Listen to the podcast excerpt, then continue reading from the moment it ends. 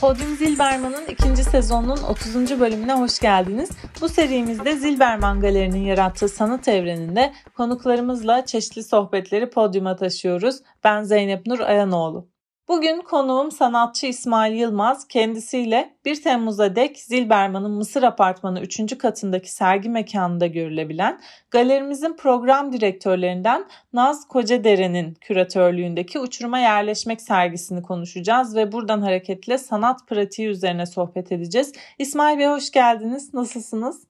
Hoş buldum. Teşekkür ederim. İyiyim. Siz nasılsınız? Ben de iyiyim. Teşekkürler. Uçuruma Yerleşmek sergisinde eve dönüş başlıklı fotoğraf serinizden ikili bir seçki var. Birey ve toplumun şiddet ve karanlığa eğilimlerini araştırıyor bu sergi. Sizin fotoğraflarınız ise insanın doğayla ilişkisi üzerine. Nas sergi metninde sizin yapıtınızla ilgili şöyle bir ifade kullanıyor. Otobiyografik bir anlatımla bireyin içsel keşfini ortaya koyduğunuzu yoluna çıkan her türlü canavarla yüzleşmeye hazır olduğunuzu söylüyor. Katılır mısınız bu tanımlamaya?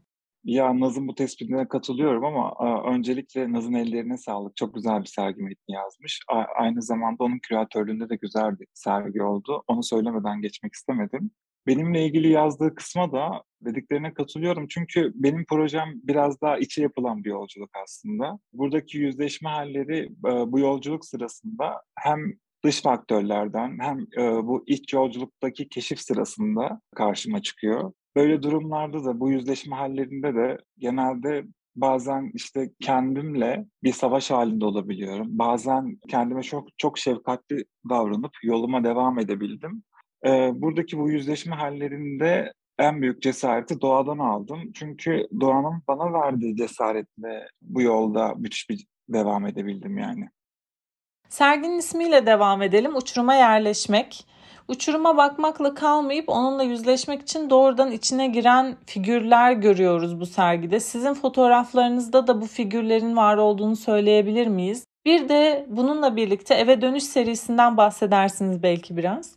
Eve Dönüş serisi aslında doğa insan ilişkisi üzerinden anlattım. Benim için kişisel bir hikaye. Biraz işte bu seri varoluş üzerine kurulmuş eve dönüş e, serisini üretebilmek için yaşadığım coğrafyada yolculuklar yaparak başladım. Bu yolculuklar sırasında benim tercihim zamanı ve mekanın belli olmadığı yerlere gittim. Çünkü zamanın ve mekanın belli olmadığı yerler demek aslında bir yerde doğaya çıkıyor demek aslında. Çünkü izleyicinin eserlerle karşılaştığında kendi zamanına, kendi mekanına gitmesini istedim. Bütün eserlerinde olmasa da figürlü olan eserlerde de hani yüzü de göstermedim. Çünkü bunun da sebebi orada kendiyle baş başa kalma hali, kimseye benzetmesi değil de kim istiyorsa onu koymasını istediğimden kaynaklanıyor biraz da. Böyle olunca doğanın sonsuz döngüsü içinde biraz daha kendi yerimi aramaya başladım. Doğanın bir parçası olduğunu düşündüğümde kim olduğumu, ne olduğumu tekrardan hatırlamaya başladım. Çünkü doğa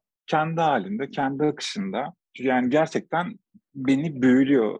Bu kadar kendi kendini yetebilen, kendi kendini doğurabilen çok acayip bir şey ve ben de onun parçası olduğumu hissettiğimde kendi içime dönebilme cesareti gösterebiliyorum. Çünkü e, bu yüzleşmelerle, e, bu keşiflerle biraz aslında e, biraz daha kendime yaklaşabiliyorum. Bu şeyde de hani uçuruma, uçurumu seyretmek mi yoksa gerçekten onu yaşamak mı? Ya orada ben bunu deneyimleyerek yaşadım. Evet onu söyleyebilirsiniz. Çünkü ben e, doğanın bütün kudretiyle, bana verdiği güçle manzarayı seyre dalmak değil de yani uçurumu seyre dalmak değil de o uçurumun içinde olmak istedim.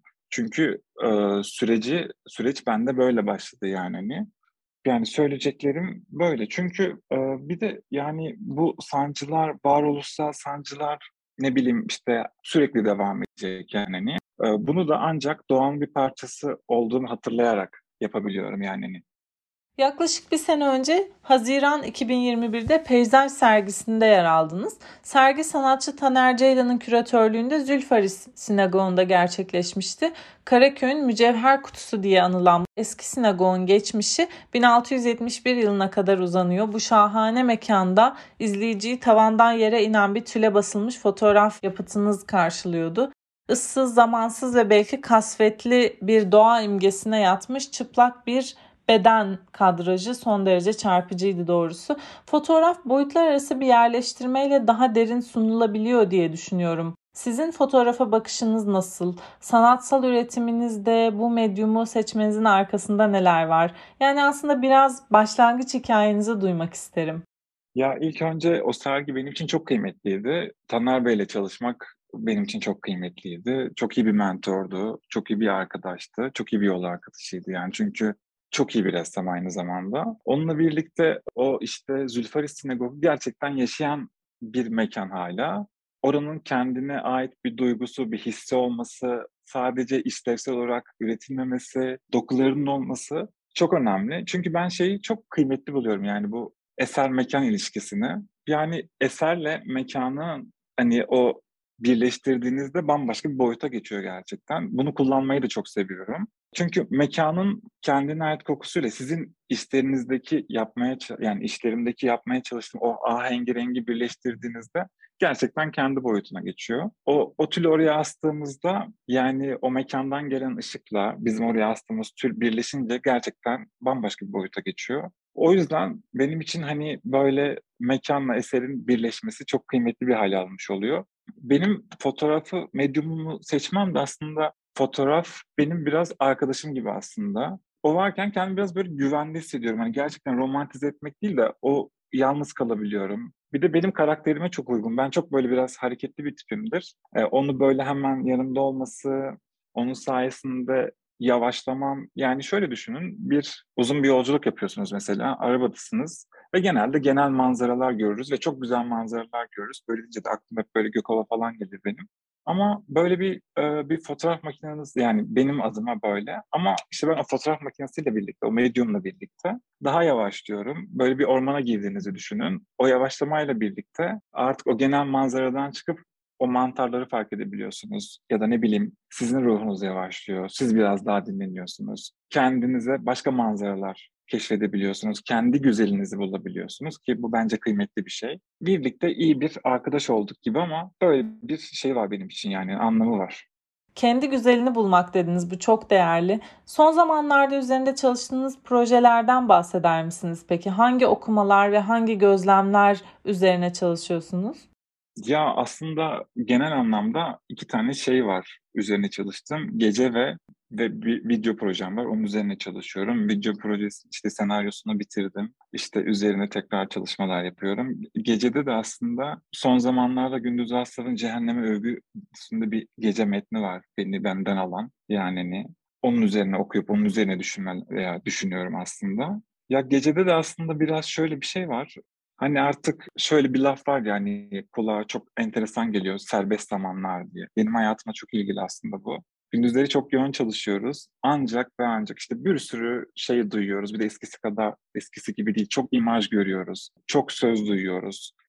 Ama işte bir yerde de böyle gündüzün o aydınlığı gözümüzü kör edebiliyor belki de yani fazla aydınlık. Böyle gece biraz daha fokusluyor. Kendi güzelime ya da ne bileyim işte kendi sevdiklerime, yapmak istediklerime odaklanabiliyorum. İşte o gecede bulduğum odaklarla kendi gündüzümü yaratmaya çalışıyorum şimdi o projede. Onunla ilgili işte çok fazla çekimler yapıyorum. Işıklarla oynamak bir kere çok keyifli. Öyle bir tezat bir ilişkide devam eden proje. Şimdilik de çok keyifli gidiyor. Benim için en önemli şeylerden biri o. Yani hani keyifli olması. Çünkü hani bu bir şeyler üretiyoruz, bir şeyler yapıyoruz. Bunların en güzeli bence şey kendi sıradanlığını bulabilmek hani çünkü hani. Yoksa bence bir şey olmuyor, oluyorsa da samimi olmuyor. Tabii bu benim kendi adıma, genel bir şey söylemiyorum. Benim de işte şu anki çalışmalarım böyle. Güzel sohbetiniz için teşekkürler İsmail Bey. Ya ben teşekkür ederim. Çok keyifli oldu.